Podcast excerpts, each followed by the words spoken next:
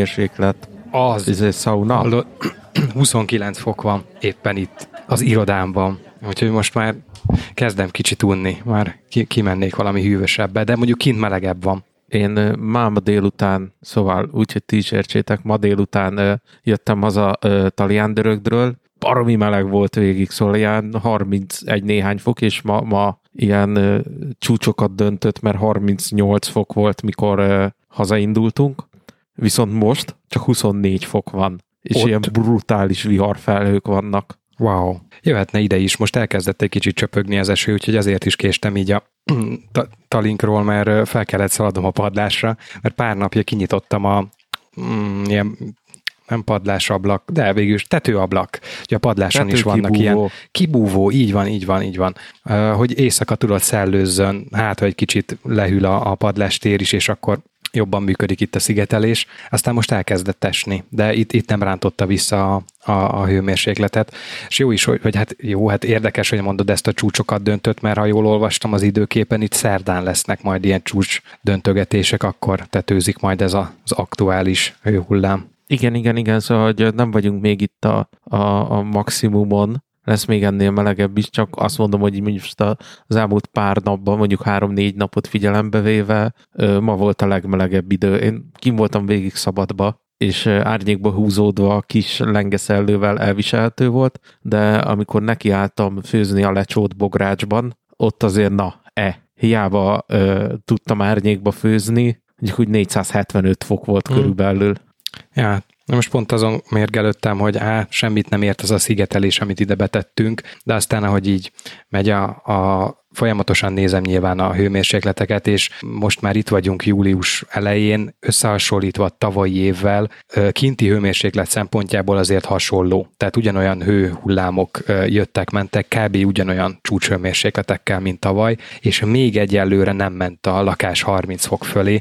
Tavalyról meg hát lehet, hogy emlékeztek is, hogy azért többször panaszkodtam, hogy a 30 fokot bőven átléptük a lakásban. 32 volt azt hiszem, hogy a csúcs. Most még ha kerekítünk a matematikai szabályai szerint, akkor 29. De ezt nyilván lefele kell ehhez kerekíteni. Kíváncsi vagyok, hogy ez a szerdai csúcs, ez majd megdönti-e itt a, a benti 30 fokot. Nem Ne- félsz attól, hogy a termosztátod, ami okos termosztát, és ugye mesterséges intelligenciával figyeli a trendeket, hogy, hogy úgy veszi, hogy uha, hidegebb van, mint tavaly szokott lenni ilyenkor, úgyhogy elkezdek fűteni? Há, Hál' Istennek nem tud, mert ilyenkor én a kazánnál állítom, tehát magát a kazánt konfigurálom át ilyen nyári üzemmódba.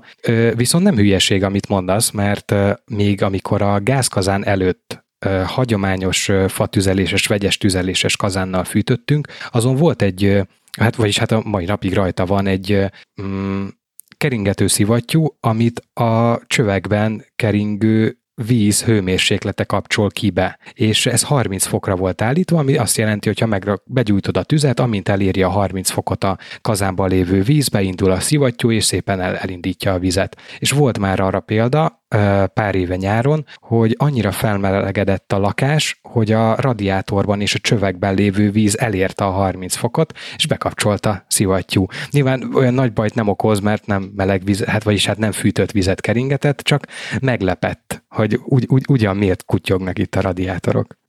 Éjszaka nagyon jó idő van, ezt azért hozzá kell tenni, hogy ilyen 17-18 fok volt Taliandörök, de éjszakánként lakókocsiba nyitott ablaknál annyira jókat tudtunk aludni, hogy ihaj. A csendben, Ja. csillagos égbolt alatt. Nem, nem jön be a hűvös. Ugye én, én, én ezzel küzdök, hogy nem, nem tudom úgy nyitni és zárni az ablakokat, úgy működtetni a passzív szellőzést, magyarul a húzatot, hogy, hogy, hogy bejöjjön. Tehát hiába van egy két és félszer 150 ö, centi, mármint két és félszer másfél méter nagyságú, tehát egy elég nagy ablak a nappaliba, hiába van tárva nyitva, nem, ne, ne, nem érkezik be a, a hűvös levegő, és nem megy ki a meleg. Nem, nem, ezt már évek óta kísérletezem, hogy hogy lehet úgy praktikusan szellőztetni, hogy, hogy húzat keletkezzen, de a, valószínűleg a fizikai törvényeit nem lehet meghágni, vagy áthágni. Ha kint nem mozog a levegő, tehát teljesen szélcsend van, akkor nem tudsz húzatot csinálni. Vagy nagyon De nehéz. van nagyon sok tanulmány egyébként, meg, meg ilyen, ilyen állami példa, hogy hogy kell azt elérni, hogy a meleg kimenjen. Igen, igen, igen, igen. Erre törvények is vannak. És ventilátort nem próbáltál még? Hogy, De... hogy mozgasd a, a belső levegőt? Igen, próbáltam ezt is, hogy uh, mindenféle kombinációval, hogy, hogy ugye kell egy ablakot nyitni alul, meg kell egy ablakot nyitni felül. Tehát, hogy a tenger, te, tengertől miért magasságban eltérjenek, és pró, pró... A deja vu van, szerintem tavaly pont ilyenkor beszéltünk kb. pont ezt, hogy, hogy igen, igen, kell igen, igen. csinálni. De én, én, én azóta rengeteget kísérleteztem, hogy, a, hogy az alsón fújjon ki, aztán a felsőn fújjon ki, aztán az északi oldalon, aztán a déli oldalon, aztán széllel szembe, aztán szélnek háttal, sehogy nem működik. Nem, ez, el, el van átkozva ez a, nem tudom, 10 méteres sugarú kör, ahol mi mi élünk. Itt, itt, itt nem vonatkoznak a fizika szabályai. Ne felejtsük el, hogy nagyon-nagyon sok magas fával vagytok körülvéve. Egyes magas év, Így van. Meg, hm? Egyesre. Hát de, ott a konyha oldalon ott csomó fenyő van, nem? Ja, tuják. Hát igen, de az olyan oldalon van, ahonnan egyébként Magyarországon se szél nem fúj, illetve keleti oldal. Tehát tök jó, hogy reggel kilenckor árnyékol, csak nem akkor van meleg. Ja, meg azért benne a városban mindig kevésbé fúj a szél. Nagy épületek közt körbeépítve teljesen. Hát én úgy tudom, vagy aztán lehet, hogy ez így a globális felmelegedés miatt már sokat változott, de még földrajzból azt tanultuk, hogy Magyarországon az uralkodó szélirány az valahol az észak körüli. Tehát, hogy most észak, nyugat, észak, stb. Nekünk az az egyetlen egy égtáj, ahova semmilyen nyílászárunk nem nyílik. Nálunk nagy rész nyugati szél van itt, itt mi felénk, hát a móri árok az úgy húzza be ide a szelet, hogy öröm nézni. Kölcsönadod? az, az, aha, kölcsönadom, persze. Fölrakom az utánfutóra, és akkor oda húzom hozzád, az úgy jó? Vigyél neki hideget az utánfutón, hát ha az hatékonyabb. Föl, fölvásárlok ilyen nagy-nagy zsákos jégkockákat, amiket benzinkuton lehet kapni, és azt oda viszem sok ilyen trükköt olvastam, hogy tudod, a ventilátor elé tegyél jeget, meg nem tudom, ezekkel én még, még, még nem próbálkoztam, mert abból csak a baj van, a víz, meg a meg, megcsap a villany, nem tudom, nem, ilyenekkel nem akarok kísérletezni. Figyelj, hogyha fogsz egy nagy fagyasztószekrényt, kinyitod az ajtaját, teszel bele egy ventilátort, akkor azonnan a hideg levegőt fogja kifújni, egészen addig, amíg meg nem döglik a fagyasztószekrény motorja, ja. mert állandóan, egy. állandóan hideget akar fújni, de itt most így, így hirtelen olyan vihar lett, hogy ihaj. Most így megszakítva a, a mindenkori mondatomat, kicsit megijedtem, ahogy, ahogy megdőlt a fa, amit látok éppen, és ha eltűnnék, akkor szerettelek titeket. Jó. Azért meg vagyunk említve a végrendeletbe, ugye? Vagy ennyire azért Hogyne, persze, persze. De Ante-. Antennára hagyom a lakókocsit, hogy legyen hol lakniuk. Gergő, rád hagyom a hűtő-fűtő klíma berendezésemet. Mi, mindenkinek hasznosat. Az a baj, tudod, hogy lakókocsi, nem tudom mit csinálni vele, nem tudom elhozni onnan. Uh, ott messze van, ahol van, és ha meg elhozom, akkor itt a nyolcban meg parkolást kell fizetni, úgyhogy rámegy a gatyán. Volt egy alternatív ötletünk viszont még nyár elején, hogy, hogy mivel lehetne komfortosabbá tenni ezeket az időszakokat. Eszünkbe jutott, hogy milyen lenne kiköltözni a kertbe egy sátorba. De nem ezekre az ilyen műanyag nejlon kis alvósátrakra gondolok, hanem nem tudom, ez a glamping, talán így kell lejteni, ez a, a ha, ha jó a megértésem, akkor ez a glamour és a camping szavaknak így a így, kombinációja. Igen, igen. Luxus camping, valami ilyesmit jelent. És az ilyen... ilyenkor, ha meghallom ezt a szót, akkor hányok egyet a sarokba. Én most találkoztam vele először, hogy ennek így elkezdtem utána nézni, mert ami nekem nagyon-nagyon-nagyon tetszik, uh, Nagy-Britanniában meg Ausztráliában tevékenykedő ilyen fotósoktól indult, hogy, hogy én ezt így észrevettem és láttam. Ezek a nem tudom, hogy van-e magyar fordítása, beltentnek hívják, tehát harang sátor, hogyha ha, ha nagyon szigorúan akarjuk. Mondd ki, hogy jurta. Nem, mert nem jurta, hanem, hanem, hanem ez egy harangsátor, középen egyetlen egy ö, rút tartja, ö, és viszonylag nagy alapterületű, vagy nagy átmérőjű kör sátor, ö, 3, 5 vagy 7 méter átmérőjű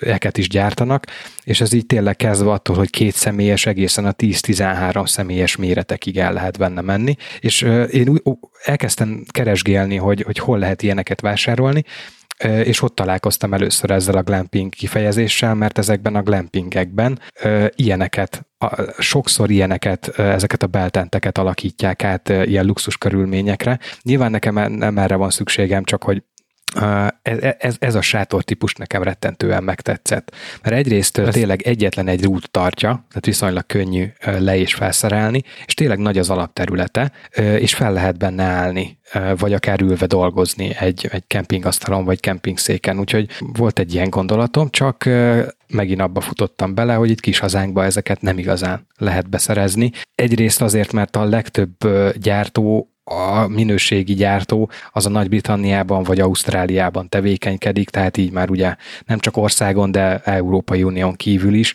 viszonylag nehéz és drága dolog bejutatni, már csak azért is, mert maga a sátor is egyébként nagyon drága, olyan, olyan ezer eurótól indulna átszámítva, és akkor arra még ugye az, az áfa, vám és szállítás. Figyelj, ezt magyarul úgy hívják, hogy tipi, ez a indiánok sátrát nevezik nem, így. Nem, nem, nem, nem indián sátor, nem. Nem az, olyan? Az nem, az nem harang alakú. Hát nem baj, de hasonló. De figyelj, ja, ezer... jó, hát ez végülis egy jurta is hasonló, csak ja. más. Csak más, a célja ugyanaz. Figyelj, Gergő, azért ezer euróból már elég jó sátrat tudsz venni. Olyan, ami ilyen mm, idézőjelekbe téve mondom, hogy ilyen hőtartós. A Decathlon Fresh Blacknek hívja, más gyártó másnak, és ö, ezeknek tényleg van értelme, hogy bent sötétebb van a, a sátorba értelemszerűen, a hőt meg mindenféle fólia megoldásokkal, itt most ne erre a nylon fóliára gondoljatok, hanem minden technikai rétegekre, amivel megoldják, hogy kint maradjon, és a sátor mellé könnyű is legyen mert ezeket azért szokták jobbra-balra vinni az emberek, amit meg te mondasz, azt meg fölállítják egy helyre, és csókolom. Így van. Az, így a, nem, az a nem állnak odébb hetente, de ezekbe a sátrakba nyáron baszott meleg lesz, mert, mert a külső hőmérsékletet nem tudod úgy kizárni egy sátorba, mint egy kőépületben. Én javasolnák, javasolnám nektek például Noszvajon a barlang lakásokat. Ott nagyon kellemes hőmérséklet van. Annyi, hogy mondjuk a mobil internet sticket azt ki kell celluxozni a barlang ja, lakás bejáratához, hogy legyen térerő, de ott nem kell télen fűteni, nem kell nyáron hűteni, és mindig jó idő van. Amiket én néztem egyébként vászonból vannak, tehát nem szintetikus anyag, hanem, hanem, hanem jó, jóféle hagyományos vászon sátrak. Egyébként baromi csinik, tehát tök jól néznek ki, de hogy ö, amúgy mennyire élhető mondjuk egy kinti 38 fokban, igen, az egy más kérdés, de nem, nem is a nappali, hanem inkább az éjszakai. Tehát az lenne a célja, hogy éjszaka kint lehessen tölteni a, az időt kint aludni. Mm. De mindegy, mivel az áram nagyon magas, tehát abból már ugye gyakorlatilag mm, légkondicionálót lehet beüzemelni, így, így, így, elvetettem az ötletet, csak érdekes és jó volt így utána nézni. De éjszakánként meg bármilyen Magyarországon kapható sátorba kinn aludhatsz, ha te nappal nem abba szeretnél lenni, dolgozni, élni. Sőt, most is, akikkel kempingezni voltunk, az egyik családnak ilyen nagy családi sátra van, két hálófülkével, előtérrel, mindennel kényelmesen elférni benne, benne aludhatsz, az előtérbe dolgozhatsz, nappal kicsit meleg, de éjszaka jó idő van. Uh-huh. Nem néz ki annyira jól, mert ugye ennek ez a hagyományos értelemben megismert sátorformája van, nem is sátorforma, hanem mintha egy óriási csövet félbevágnánk, és akkor ilyen félcső alakú, mint a, gördeszkások, meg görkorcsolyások félcsövét megfordítanánk. Ja, és ezeknek a sátraknak van az a jellegzetes szaga. Azt egyébként borzasztó. Hát akkor van jellegzetes Milyen? szaga, ha évente egyszer nyitják ki ja. és nedvesen csomagolják el. Ha rendszeresen használva van, akkor nincsen ez a, ez a pállott műanyag szag, az, amire az, gondolsz. Az. Hát, hogyha rendszeresen használva van, meg normálisan van elcsomagolva, és mondjuk amikor összecsomagolod, akkor nem ö, csomagolod hozzá az egész mezőt, és az összes rothadó füvet mellé, akkor, akkor nem lesz az a pállott műanyag szaga. De ismerem az illatot, amire mm. gondolsz. Ez a klasszikus, jó, most csak siessünk, majd otthon kiszállítjuk, és akkor ez a két év múlva, amikor előveszed újra, akkor ilyen amikor a penészt kaparod le a sátor aljáról, mert az oda fű a vászonsátornál is írják, hogy ö, nyilván úgy, mint a vászontáskák, mint például nekem ugye a Blind Cheek táskám volt ilyen vászon, ami ugye viasszal volt kezelve, hogy ö, valamennyire vízálló biztosító legyen. Ezek is hasonló megoldással vannak készítve. Annyi plusszal, hogy ahogy elkezd mondjuk esni az eső, és az anyag elkezd ázni, ugye megdagad, és ugye így gyakorlatilag a kis pórusait, vagy nem is tudom miket, ugye el mm, elzár, és így lesz vízhatlan. És ők is azt javasolják, hogy ha, ha megázott, akkor ezt 24 órán belül ki kell szárítani. Tehát, hogy ha, ha, ha nagyon esőes és el kell csomagolni, akkor csomagold és vidd, de 24 órán keresztül szárazra kell teljesen szárazra kell szárítani. Ha nem SOS, akkor inkább azt javasolják, hogy hagyd ott, és akkor majd, majd megszárad, ha, ha elalszik a, a, eláll az eső. Melyik kötöknél van tücsök? Mert valahol tücsök cipelés van a háttérben. Ja, nálam nyitva az összes ablak. Ja, oké. Okay. Hát, ha lesz egy kis húzat. A, Hát a, az bal, is- kis, a, ez, ez, a bal kislábújam hegyén már éleztem egy kicsi húzatot. két lehetőséget látok, vagy tücsök van valahol, vagy egy, egy bogárhátú nagyon csapat, ö, ö, és annak van ez a klasszikus ilyen ö, kicsit nyikolgó boxer hangja. Hát csak nem azért az durva lenne, ha Gergőjéknél a, az utcában egy bogárhátú csapatna. Hát a, a bogárhátúnak a csapatás ugye azért az viszonylag relatív, tehát az még az 50-es határba belefér. Nem úgy, Bőven. mint a az Árpád hídnál lévő hülye gyerek, aki 170-nel csapatott. Igen. Ma ö, hazafele be kellett ugrani a, a lakókocsis szaküzletbe, ö, egy apróságért, amire szükségem volt a lakókocsihoz, és ö, pont abba a beszélgetésbe futottam bele, hogy ez az, csak az autóról jut eszembe, hogy megjelent emberünk egy új ö, Volkswagen Passat típusú gépjárművel, van és még olyan, hát idézőjelbe téve új, az újabb. És nem tudom, az hány éves vagy mikori generáció, de ez egy új autó volt. És ö, hogy akkor ő megjött a lakókocsiért egy 2200 kg össztömegű dupla tengelyes tabert típusú lakókocsit, hogy akkor ő ezt el fogja húzni, és akkor megy üdülni. Ő, ő neki ez lesz az új lakókocsia, és ez az autó hozzá. Nos, ebből az lett, hogy a, a szaküzletnek a dolgozói próbálták győzködni, hogy ember, oké, okay, hogy fizikálisan meg tudja mozdítani, el tudja húzni, de ez nem lesz biztonságos, mert a lakókocsi konkrétan nehezebb, mint az autó. És nem, nem, nem. Egyszerűen nem akarta megérteni. Azt mondta, hogy hát föl lehet akasztani, el lehet húzni, mi lenne vele a gond? És akkor ott, én ott próbáltam a sarokba meghúzódva csöndben sírni, hogy úristen, ez szembe fog jönni az úton, és ki fogja tolni a szemét, mert haladni akarna, értelemszerűen oda akar érni A-ból B-be a lakókocsival is. Nem nagyon örültem neki, hogy ő elindult ott az útra, és ugyanabba az útirányba indult, mint én. De mire én elindultam, szerencsére már látóhatáron túl volt, és, és nem is értem utol. Hihetetlen, hogy mennyire nem gondolt bele az a felhasználó abba, hogy a, az ő járműve igazából alkalmatlan arra a tevékenységre, amire vásárolt egy lakókocsit. Ő neki az lebegett a szeme előtt, szeme előtt, hogy vette egy nagyméretű új lakókocsit. És kész, ennyi. Ő majd ezt elhúzza, azt majd megoldja valahogy. Hát kösz. Majd az, a, amikor az bebicskázik, és rántja magával az autót is, mert az ilyennek azért gyanítom, hogy nincsen ö, túl nagy vezetési rutinja, az gyönyörű balesetet fog okozni, de ne legyen így, azt kívánom, inkább keveset használja, és rohadjon el a kertbe, vagy rakja le egy balatoni kempingbe, és minden évbe látogassa meg ötször, még akkor is jobb, mint hogyha az utakat szeli vele. Hát ugye az ilyen ö, versenyzős driftelős körökbe szokták mondani, hogy kilincsel előre. Na most itt nem az a kérdés, hogy kilincsel előre, hanem hogy melyik kilincsel megy az ember előre, mert a lakókocsi kilincsel lesz elől, hogyha az bebicskázik. A lakókocsi kilincse lesz elől, de a hátsó ajtónak a kilincse fog előre fele nézni, miközben fejjel lefele húzza maga után az autót. Gyönyörű látványa, hogy szikrázik a szalagkorláton. Ja, hát igazából itt mindig az a, az a kérdés, hogy, hogy mennyire tudsz elmenekülni előle, mert én nagyon azt szoktam nézni, csinálni, hogyha valaki mondjuk autópályán is előttem nagyon-nagyon bizonytalanul közlekedik, akkor vagy elé, vagy mögé nagyon távol, de hogy legyen köztünk távolság, hogy véletlenül se kerüljek abba a szituációba, hogy nekem ott hirtelen ki kell őt kerülni, és egyébként ezt én városban is rendszeresen csinálom, hogy véletlenül sem maradok holtérben, mert nem tudhatom, hogy mikor húzza rám a kormányt, mindegy, hogy autóval vagyok, vagy biciklivel, vagy bármi, tehát hogy, hogy vagy előtte legyek, vagy mögötte, de az, hogy így félig mellette, ott a hátsó ajtó környékén, azt köszönöm nem, de az nekem túlságosan veszélyes, hogy ott tartózkodjak hosszú távon. Inkább lemaradok jobban. Nem kell rohanni sehova. Olyan pici ez az ország, egy nagyobbat köpsz, azt elér Debrecenig. Messze, messzebb meg azért kevés város van. Azért van néhány, de meg attól függ, honnan mész Debreceni, mondjuk Pécsről mész, akkor fel kell jönni Pestre, és onnan meg Debrecenbe át, szóval azért az, egy- az egy kellemes kis trip. De szerencsére relatív kevesen járnak Pécsből Deb- Pécsről Debrecenbe a mindennapokba.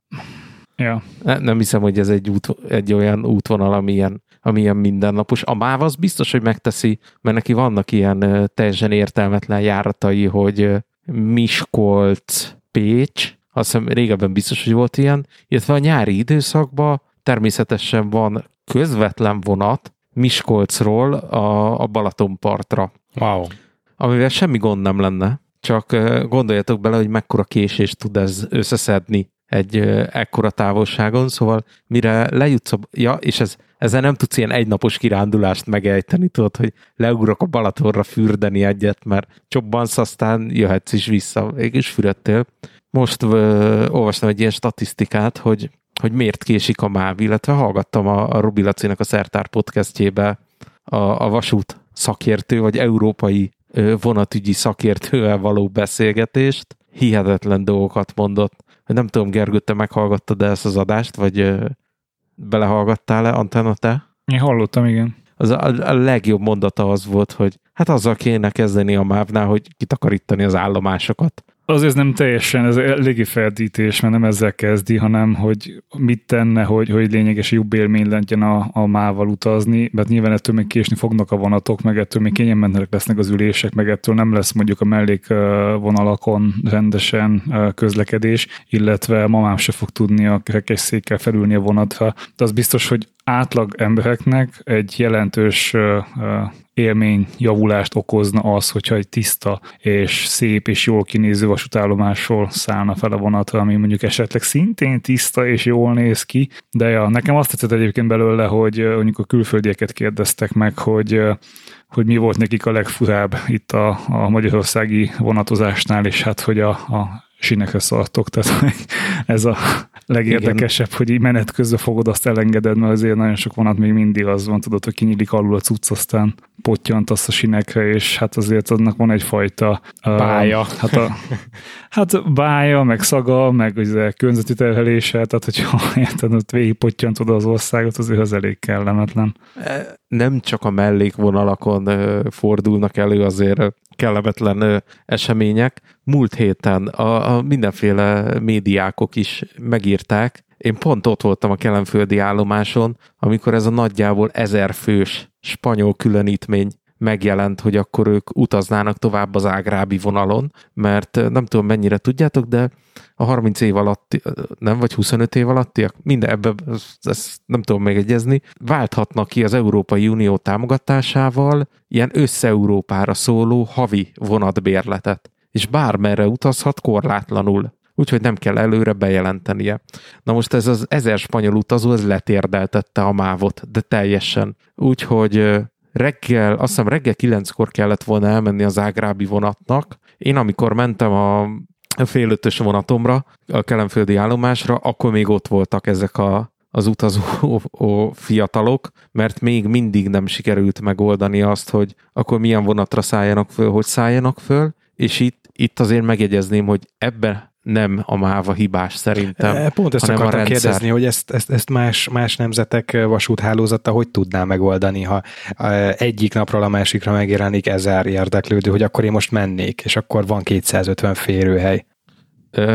A rendszer a rossz, hogy nem kell bejelent, hogy ilyen nagy létszám esetén nem kell bejelentkezni a, a, a rendszer az, az eleve rossz, mert az egy létszámnál is problémás, ezt én mindig ki tudok rajta akadni, hogy a, a, a, a vonat, a vasút a világ legegyszerűbb közlekedési formája, mert van egy sín, amin két irányba lehet közlekedni, de neked jegyet, pótjegyet, helyjegyet, kiegészítő jegyet, wifi jegyet, luxusjegyet, éjszakai jegyet, nem tudom milyen jegyeket kell vásárolnod. Miért? Miért nincs az, hogy én el akarok menni Veszprémbe, akkor a Veszprémi jegy itt van, ennyibe kerül. Miért kell még? De hát ez így van. Tehát nem fogod, beüld az alkalmazásba, hogy te Veszprémbe akarsz menni, és akkor megadod, hogy mikor születél, aztán hello. Ha nem akarsz igénybe venni semmilyen kedvezményt, akkor ez, ez ennyiből. Tehát az, hogy mögötte a háttérben miket számítanak, az miért kéne téged érdekeljen? Mert ott van. És tőlem számon kéri a, a kalauz, hogy, hogy, hogy, hogy, hogy a, a, a pótjegyének, a kiegészítő jegyének a kedvezményes akármilyen hol van. Mit tudom én? Ott az abban nézd Nem meg. tudom. Szar az egész. Akkor, akkor valahogy másképp utazunk, mert nekem általában az volt, hogy ott van, ha látom, hogy több oldal van, akkor lapozok, ha mondjuk biciklivel megyek, vagy ilyesmivel, végig csipogtatja és kész. Tehát nekem én sose kattintom, hogy akkor most ilyen egyet akarok, meg, meg ilyen kiegészítőt, azt magának megoldja háttérbe. Értem a Gergő. drágában is utazom, mint, mint ahogy lehetne, tehát lehet, hogy ha figyelnék, akkor olcsóbb lenne, de hát ez... Ért, értem a Gergő nyomorát, vagy ö, észrevételeit, hogy miért nem az van, hogy ő megvesz egy jegyet és csókolom. Ahhoz, hogy te megvegyél egy jegyet, és utazzál, ehhez arra lenne szükség, hogy tökéletséges díjszabás vonatkozzon mindenkire. Ne legyenek kedvezmények, ne legyenek utasosztályok, ne legyenek plusz szolgáltatások az adott vasúti vonalon. Nos, a vasút meg hagyományosan úgy alakult ki, európai vasútról tudok beszélni, illetve japán vasútról is, japán vasúton ott tudom, hogy nem volt semmilyen kedvezmény. Európában a vasutak hagyományosan úgy alakultak ki, hogy többszintű szolgáltatást nyújtanak. Romániában például van harmadosztály, wow. Magyarországon másodosztály és első osztály van. Meg Intercity. azt még ne keverd ide, az teljesen más. És illetve ezen kívül vannak még feljebbi osztályok is bizonyos vasútvonalakon. Tőlünk nyugatabbra is van első és másodosztályú ö, szolgáltatás, illetve léteznek úgynevezett ilyen különleges kocsi összeállítású vonatok, amelyiken még extrább szolgáltatások érhetőek el, ilyen például az Intercity, vagy ilyen például az ICE Németországba, vagy a Polino... Hogy, hogy, hogy a micsoda? ICE? ICE. Mi az? Azt a kurva. Intercity Expressnek hívják, és ICE-nek hívják. Tök mindegy, ICE. A TGV-t se, vagy TGV-t se TGV-nek mondod. Dehogy nem, paraszt vagyok. Ja. És vagy Franciaországban TGV, és ezek olyan extra szolgáltatások, amiért neked pluszba kell fizetni, mint például a repülőgépen ilyen az extra lábhely. Uh-huh. És innentől kezd el megbonyolódni a dolog. Mert eddig tök egyszerű lenne, hogy veszel egy viszonylati jegyet, és a viszonylati jegyen el akarod dönteni, hogy te milyen szolgáltatást kívánsz igénybe venni. Eddig rendben lennél vele, nem? Persze, tök jó. Na de itt jön a nyomor, hogy akkor ugye mindenféle jogszabályi megfelelőségnek eleget téve létezik körülbelül 9000 féle kedvezmény szerintem a, a MÁV-nál a közösségi közlekedésbe, a Volánnál, meg Mávnál, ami ugye most már egy társaság. Még a kedvezményeket meg is értem. Én az életem jelentős részében napi szinten buszoztam, tök, tök logikus volt, hogy a buszon is ugyanúgy ott voltak a kedvezmények. A diák kedvezménye, a nyugdíjas kedvezménye, a 90%-os, stb. stb. stb. De mi az, hogy pótjegy? Mit pótol a pótjegy? Miért kell nekem pótjegyet venni? Én mi, mi, mit kell pótolnom? Nekem, mint utas. Mit rontottam el, hogy pótolnom kell valamit? Figyelj, ez ugyanaz miért retúrjegynek, miért menettértinek hívják, a vonatot azt miért nem indítják, hanem menesztik. Szóval, hogy ez a végtelen vasutas szakzsargon, amit nem fogunk tudni megfejteni életünk végeig, ebbe biztos vagyok. De amire te kérdezel rá, az feltétlenül gyors vonati pótjegy, amit azért fizetsz, mert gyorsabb a vonat, mint ha nem fizetnék. Gyorsabb a vonat, így van, így Aha. van. Ez a gyors vonati pótjegy. Most ez a balatoni szezonban majdnem az összes vonaton, balatoni szezonban, a nyári szezonban a Balaton felé menő vonatokon majdnem az összesen van ilyen valahány száz forintos pótjegy. De ugyanúgy 38 perc alatt ér le a vonat Fehérvárig, mint bármelyik másik, ami nem személyvonat. Na, a gyorsvonati pótjegyet megfejtettük. De most, hogy mondod, van benne logika, igen. Tehát ha gyorsabban akarok odaérni, akkor fizessek többet. Ez még szánsz. Na, melyik jegyel van még gondod? Ja, nem tudom olyan ritkán vonatozok, tehát szidomit, de egyébként na- na- nagyon keveset használom, csak alkalomat. De ezt, ezt egyébként örülök, hogy megfejtettük, hogy mi az a pótjegy. De e, ami van még, ugye, ha lehet helyi jegyet venni, intercity osztályokra, azt szerintem nem is lehet, egyértelmű. hanem kell, nem? Tehát ott oda kötelező. Kell, Mert igen. Ha, szoktam hallani Kelenföldön, mindig bemondják. És helyjegyváltás kötelező. kötelező. Így van, így van, így van. De nem csak intercity osztályokra kötelező a helyjegyváltása, de ebbe most nem menjünk bele, azért mert az egy végtelen történet lenne, hogy mikor melyik vonatra kell helyjegy, és miért hívják így, amikor nincs is olyan hely azon a vonaton, de ez, ez legyen a mávnak a baja, hogy ö, miért így hívja. Aztán ö, léteznek az Intercity-nél magasabb osztályok. Ezek sajnos ezen a fehérvári vonalon nincsenek, de én szeretném őket kipróbálni. A különböző prémium osztályok, amikor már egy ilyen fotelbe utazol, mint, mint a repülőgépen a business class, az, ez, a, ez a vonatos megfelelője. Nagyon kíváncsi lennék, hogy az milyen, mert érdekel. Illetve ezen felül még van a Railjet, amit ugye az osztrák vasút üzemeltet, de hegyes halomig te úgy közlekedsz vele, mint hogyha magyar jegyet vennél rá. És szerinted hogy utaznak, vagy szerintetek hogy utaznak a magyar nyugdíjasok Bécsbe kvázi ingyen, railjettel? Blitzelnek. Hm? Nem blitzel, nem. Ő csak pótjegyet vesz, és így kimegy Bécsbe. Mert ugye, hogy ingyen utazik hegyes halomig, hát csak nem száll le a vonatról. Ah. És megy tovább. Az osztrák kalauznak még mutatja a pótjegyet, és a szerencséje van, akkor nem vágja le Wiener Neustadtba, hanem e- engedi tovább utazni a Westbahnhofig, és akkor e, e, vehet a Mária Hilferstrasszén új gorenje hűtőt és margarint, meg dobozos tejet, vagy nem tudom miket szoktak, videómagnót vásárolni Bécsbe. Gyönyörű a magyar államvasutak működése. Ha meg Németországba élnénk, akkor meg biztos, hogy egy Deutsche Bahnról lenne végtelen ilyen történetünk, hogy mit, miért, hogyan, merre. Én most pont a, a, a német vasútársasággal kapcsolatban kutakodok. Az Elvirát ismeritek, nem? Tehát, Persze, hogy ne. És most a, ugye a telefonos asszisztensre gondolok, tehát hogy felhívhatod, Igen. és tudsz vasúti menetrendit tájékozódni, gyakorlatilag ugye élő hangban. A Láncreakció podcastben volt egy beszélgetés a az Elvira fejlesztő magyar céggel. Ők Ez csinálják magát. Te a... ajánlottad nekem. Igen, igen, igen. Ugye a Clementine, ugye ők csinálják magát a podcastot is, tehát mint cég ők vannak mögötte, és ők ö, vettek részt a, a fejlesztésben a, a, a, a MÁV-val. Csak ez ott kapcsolódik össze a, a német vasútársasággal, hogy ugye az Elvira az valahol a tavalyi év végén, vagy az idei év elején indulhatott el legalábbis ugye a, a, a, telefonos hangasszisztensük. Én, én nagyon kíváncsi lennék az Elvirával kapcsolatban arra a kérdéskörre, hogy kik használják. Egyébként úgy fogják, vagy azok használják, akik uh, esetleg uh, mondjuk így úgy videótelefonálnak az utcán, vagy a metrón, hogy a telefon az így előttük van, és poén felhívni Elvirát, másrészt meg, meg szerintem ez egy ilyen pályázat után elnyerték, meg kellett csinálni valamit, akadálymentesíteni kell. Tehát aki mondjuk látássérült neki, ez lehet előny, hogy, hogy nem abba szenved vele, hanem felhívhat egy asszisztenst. Szerintem ilyenek használhatják. Hát talán pont a Clementine podcastjában említik is, hogy azért van az a, hát nem tudom, hogy hogy lehet szépen megfogalmazni, korosztály és társadalmi réteg, aki még mindig a telefonos tájékozódást, vagy akár a telefonos jegyvásárlást részes részesíteni előnybe. Ugye ők el sem tudják kerülni, hiszen ugye úgy építették be a rendszerbe, hogy először Elvirával találkoznak, és csak utána élő ügyintézővel, hogyha szükséges. Tehát az, hogy kik használják, nyilván azok használják, akik felhívják a, a MÁV-nak a telefonos ügyfélszolgálatát. Én, én abszolút el tudom képzelni, hogy ez, ez jelentős számú telefonhívást eredményez nap mint nap, tehát szerintem itt biztos, hogy, hogy százas, ezres nagyságrendekről lehet beszélni. Vov, vov. De nyilván ezeket én nem ismerem, de ö, biztos vagyok benne, hogy sokan használják. Az viszont elég komoly, ha, ha ennyien fölhívják, mert azt gondolná az ember, hogy minden városban van MÁV pénztár, vagy mi az jegyiroda, vagy relatív sok helyen elérhető az, hogy információhoz jussál a vonatközlekedéssel kapcsolatba, nem? Csak én érzem így, hogy, hogy ahhoz sok helyen hozzá lehet jutni? Szerintem a Mávnak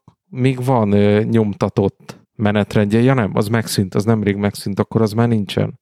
Pedig Bocs a vasútállomásokon szoktam látni. Lehet, hogy ezek ilyen régről, évtizedek óta ott maradt papírok, de pont ezen gondolkoztam én is. Mikor Győrben voltam konferencián, ugye oda vonattal érkeztem, és az ottani vasútállomáson hagyományosan papíron ki volt nyomtatva, és kim volt a, a, menetrend.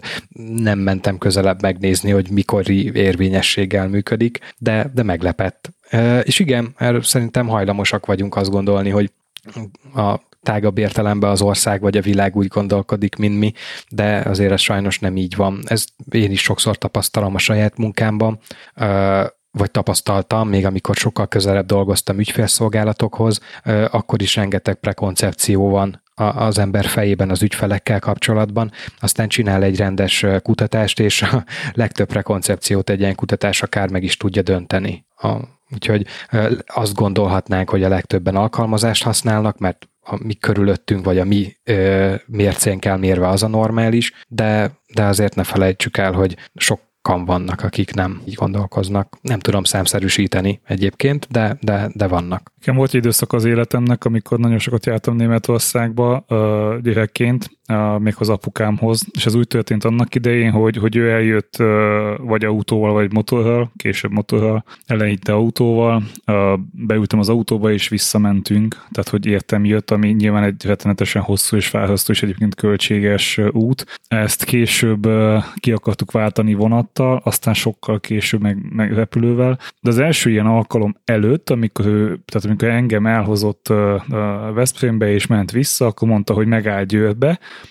hogy, hogy megnézze, hogy hogy és mint megy onnan vonat, meg hogy van-e összeköttetés a Veszprém melletti kis település és, és az ő lakhelyük között, hogy, hogy hány átszállás kell meg ilyenek, és ez a 2000-es évek elején volt, ha jól emlékszem, vagy a 90-es évek végén valami ilyesmi lehet, sőt, á nem, 90-es évek vége felé lehetett. Um, és bement a vasútállomásra, és ott várta egy emberke egy ilyen MÁV menetrenddel, a, és akkor kérdezte, miben segíthet, és, és ő meg, hát ő nem egy digitális ember, de ott azért elcsodálkozott, hogy egyrészt abban a, a gyengé megvilágított villódzó lámpájú helyiségben hogy fogja tudni megmondani az ember, hogy akkor Németországba, oda a Nürnberg környékére hogyan és milyen átszállásokkal fog valaki eljutni, és abban igaza volt, ugye nem volt számítógép, tehát hogy ott volt egy kis füzetecske az embernél, és ennyi, tehát ez volt a, meg a, meg a jegykiadó, tudjátok még ez a kemény kemény kartonpapír jegy, amit még úgy ki kellett rendesen lyukasztani, nem ez Igen. a hőpapíros izé, hülyéskedés, hanem rendes igazi jegy volt, és hát tényleg egy, egy viszonylag bonyolult műveletnek bizonyult, mert hogy ott kinyílt a különböző ilyen klasszikus vasszekrények, fémszekrények, és előkerültek mindenféle menetrendek, egyrészt ausztriai vonatmenetrend, másrészt németországi, és akkor ment az egyeztetés, hogy ha innen elindul ekkor, itt van egy átszállás oda, akkor ott eléri azt, is tudod, így vonalzóval szépen vezettek körbe az emberke, hogy akkor mi meddig, és kapott a végén egy ilyen kézzel firkantott uh, uh, itinert, hogy hogyan lehet eljutni, és apukám így, így kijött az állomás, és azt mondta, hogy hát ezt, ezt ezt most fel kell hívjon, mert ezt el kell mondja, hogy ez milyen élmény volt neki, mert hogy így nekik akkoriban már, már a buszon is automatikusan mondta be a, a menetrendek vagy a megállókat, meg persze pontosan érkeztek a buszok, és ehhez képest a magyar államvasutaknál több könyvből összerakott menetrend alapján késett a vonat, és utána hozzátette azt is, hogy náluk legalább számítógéppel vezérelt menetrendekkel, számítógépek segítségével késik amúgy ugyanennyit a vonat, tehát ez, ez nem változik. De ez az, amire utaltam az előbb, hogy, hogy a, a német vasútársaság 94-ben, ami most már közel 30 évvel ezelőtt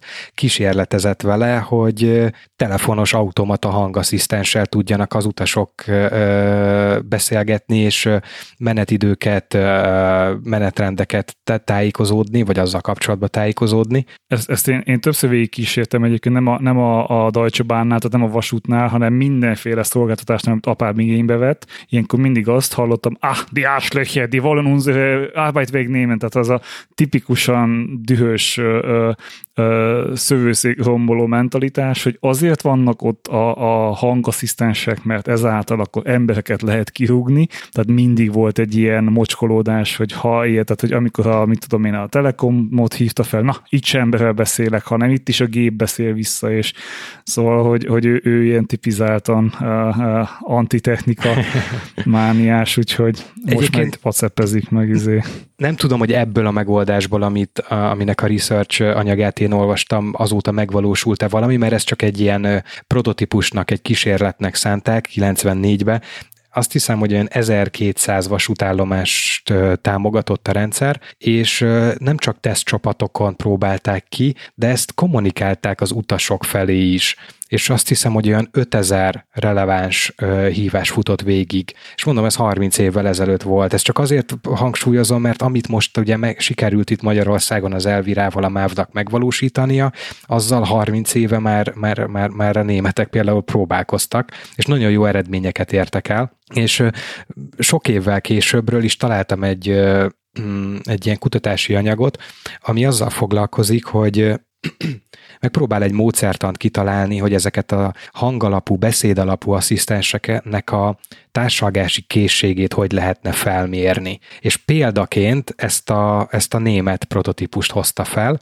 tehát megvan annak a prototípusnak a mért eredménye, ami meg tudja mutatni, hogy mennyire társalgás, mennyire van na, a társalgási szintje milyen, ö, mm, mi, milyen szinten van annak a, a, az asszisztensnek, és tök érdekes ö, kis ilyen gyakorlat lenne lefuttatni ezt a tesztet a, az elvirán is, és összehasonlítani a német 30 évvel ezelőtti megoldást egy 2023-as magyar eszközzel szerintem jobban hozná, tehát érhetebb lenne, de ez abból is adódik, hogy szerintem az én asszisztenseknek a, a, a beszédnél a problémája, főleg a mondat végighagozás, vagy a szó végighagozások ilyesmi, ugye másképp teszed össze, mert a, a 8 és a 8 ugye teljesen másképp kell, ott külön veszik fel hozzá, vagy hát ahogy én értem, vagy megértem a, a szöveg, mindegy, tehát a lényeg az, hogy a magyar nyelvnek a sajátossága miatt ez viszonylag nehéz, illetve ahol még, ahol még nehéz tud lenni szerintem, ahol a hangsúly nagyon fontos a nyelvekben, vagy különböző kiejtésekben. Ugye a német ilyen szempontból egy nagyon, nagyon könnyű helyzetben van, egyrészt nem mindent üvölt, és mindent ugyanolyan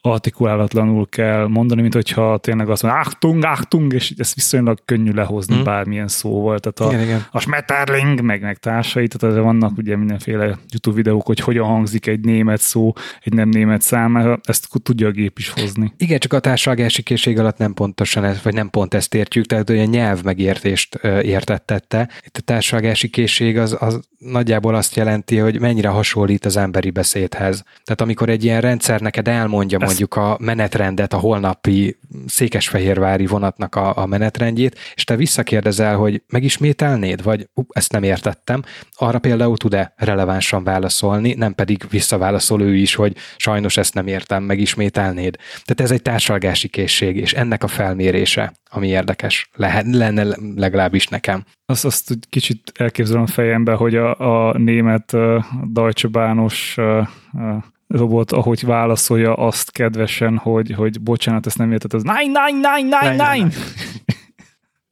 úgy, úgy és közben hallod a boka csattogást a háttérben. Meg a háttérben a, izé, a menetelés, meg a légi, légi szénát, igen. Á, nem jó egyébként ezt így összevetni. Most, most az egyik uh, ismerősöm küldött egy, egy mémet, hogy, uh, hogy uh, van egy ilyen Volkswagen reklám, hogy Berlintől Varsóig egy tankkal, ugye? Hát itt most igen, tehát hogy... Szarul hangzik, na. Ez hosszú hangzik más tájakon, ja.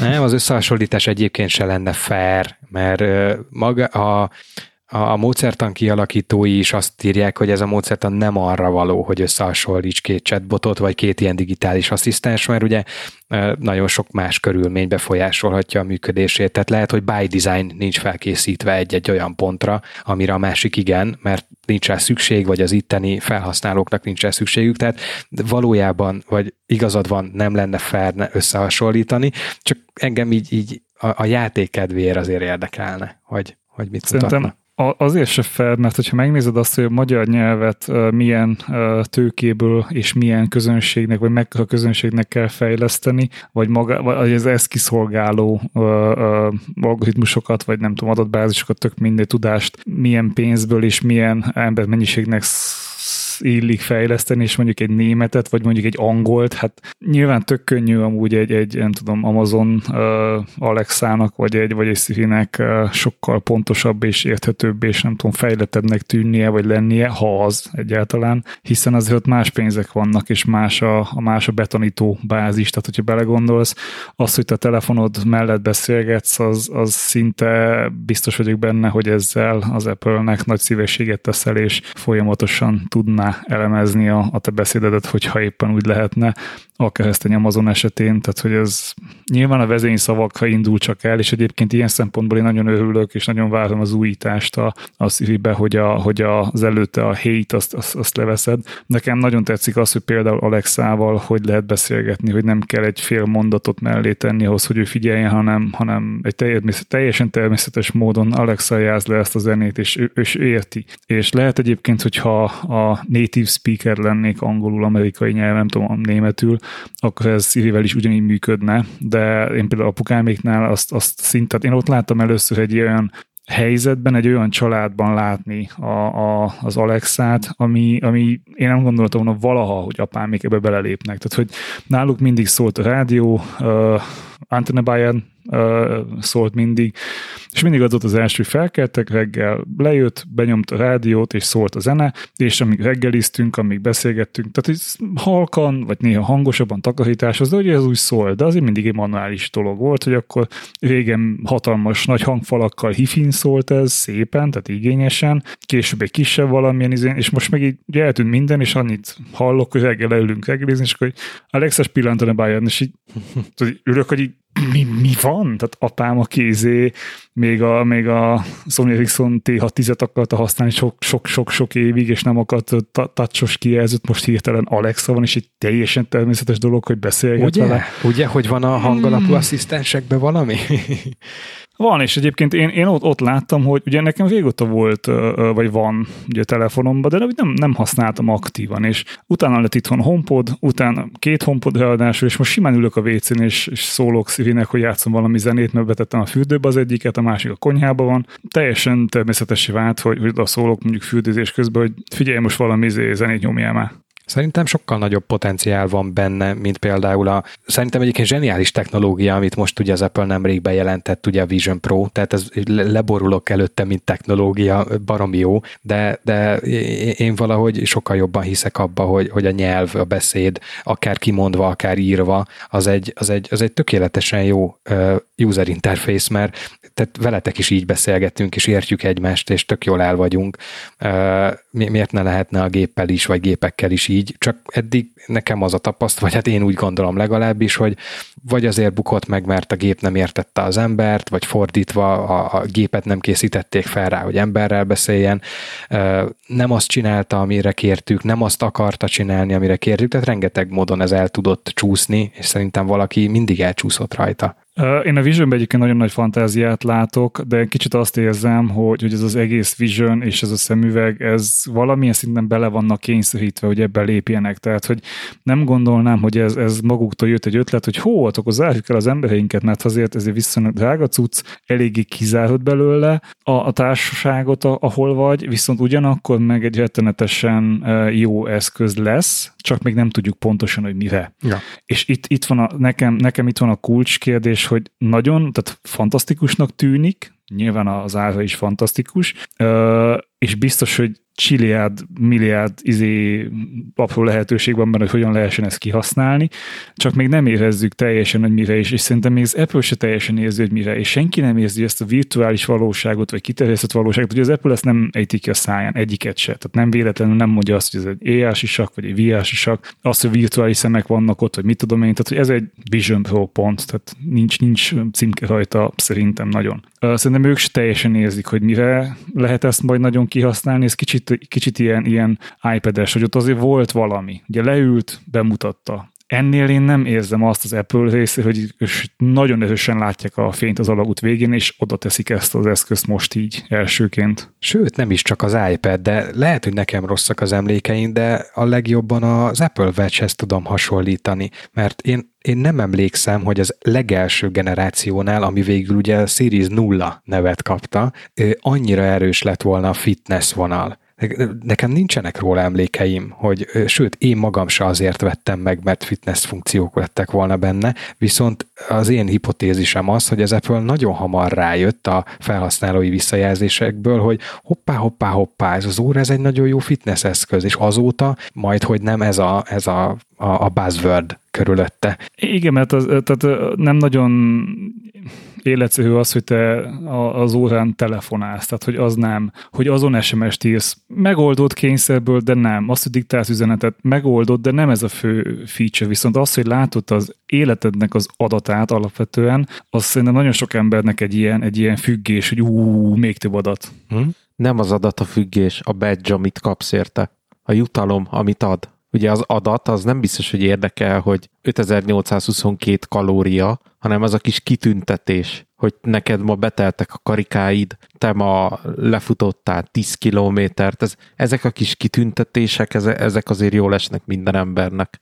Kitüntetés meg az, hogy látod a fejlődést, tehát hogy számszerűen mérten látod azt, hogy fejlődsz fölfele, vagy, vagy, vagy vissza, és ez, ami tud nagy csapda lenni, hogyha folyamatosan ezeken kattogsz, én egyébként jellemzően eléggé, tehát azt nézem, hogy hú, hát most akkor az átlagom az, az, az lejjebb ment futásba, és nyilván mellé teszem azt, hogy oké, okay, de időjárás ilyen, oké, okay, de mit tudom én, de ott van például az, amit, amit én szümétől láttam alkalmazás, és azt el is kezdtem használni, ami például mellé teszi azt, hogy egyébként mennyire van neked, nyilván számítva, és nem tudom mennyire tud ez pontos lenni, mennyire van egyáltalán ma energiát edzeni, tehát hogy mennyire aludtál jól, mennyire nyugodt a lélegzeted, a pulzusod, uh, hogy vagy egyébként a, a testedben, és ehhez mérten kapsz egy ilyen számítást, hogy neked most mit tudom én, 50 egység a, az edzés ö, ö, ö, tartalékod, és ebből tudsz lebontani, hogyha edzel. Hogyha ezt mellé teszed, és ez biztos, hogy benne lesz az Apple-ben is valamilyen, nem tudom, ugye a Garmin ezt már használja, nem tudom milyen Fuel néven. Igen.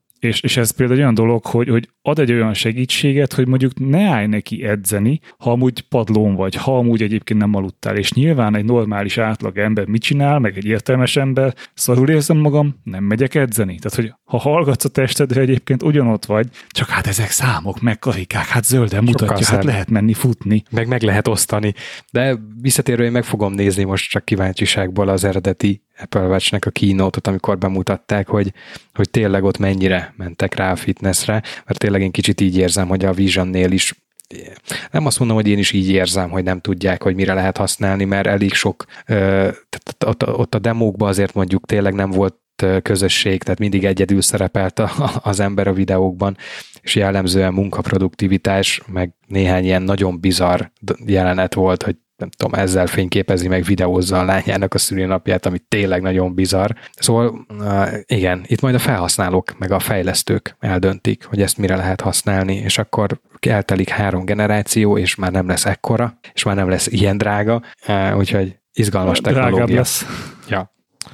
Még rákötve az ilyen tanuló algoritmusokra, meg, meg óriási adatbázisokra, amiket most kihasználunk. Én most léptem egy nagyon-nagyon bátrat, mert a DeepL segítségével adtam le egy kínai emberke által angol nyelven megírt szövegfolyamot, a magyar rendőrség fele magyarul, mint beadványt, és nagyon kíváncsi vagyok rá, hogy mit fognak visszareagálni, mert alapvetően érthető a szöveg, de érezni, hogy ez, ez, ez nem egy ember által lefordított valami. Csatoltam hozzá az angol nyelvűt is, mert kötelező volt csatolni, és az a tapasztalatom, hogy aki nemzetközi ügyekkel foglalkozik a rendőrségnél, ott, ott beszélnek angolul, és jól beszélnek angolul, ezzel nincs gond, de nagyon kíváncsi vagyok, hogy, a, hogy elfog, el fogják-e így fogadni az úgynevezett fordítást, vagy gépi fordítást mert hogy nem ilyen pecsétes szakfordító által mm. létrehozott dokumentumról van szó. Nem jó a fordítást, ezt, ezt, ezt hozzátenném. Ezt elismerem, hogy nem